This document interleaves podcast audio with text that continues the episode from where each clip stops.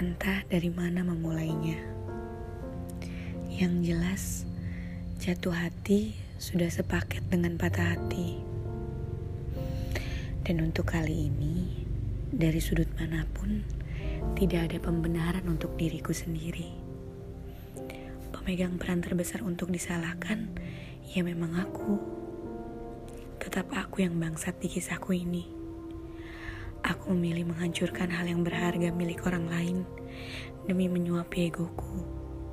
Aku yang keras dengan inginku. Aku juga yang selalu ingin diterima tanpa menerima. Dan bahkan menyeret manusia lain ke dalam lingkaran duniaku. Meletakkannya di tempat ternyaman agar bisa beristirahat. Lalu, seketika kurusakkan hingga menjadi puing. Ya, mungkin akan sembuh, tapi tidak sesempurna awalnya.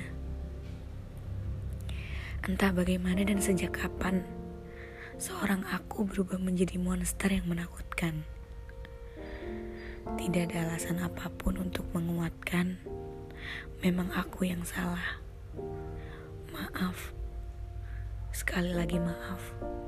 Dan hanya kata maaf yang bisa aku ucapkan. Maaf untuk semuanya.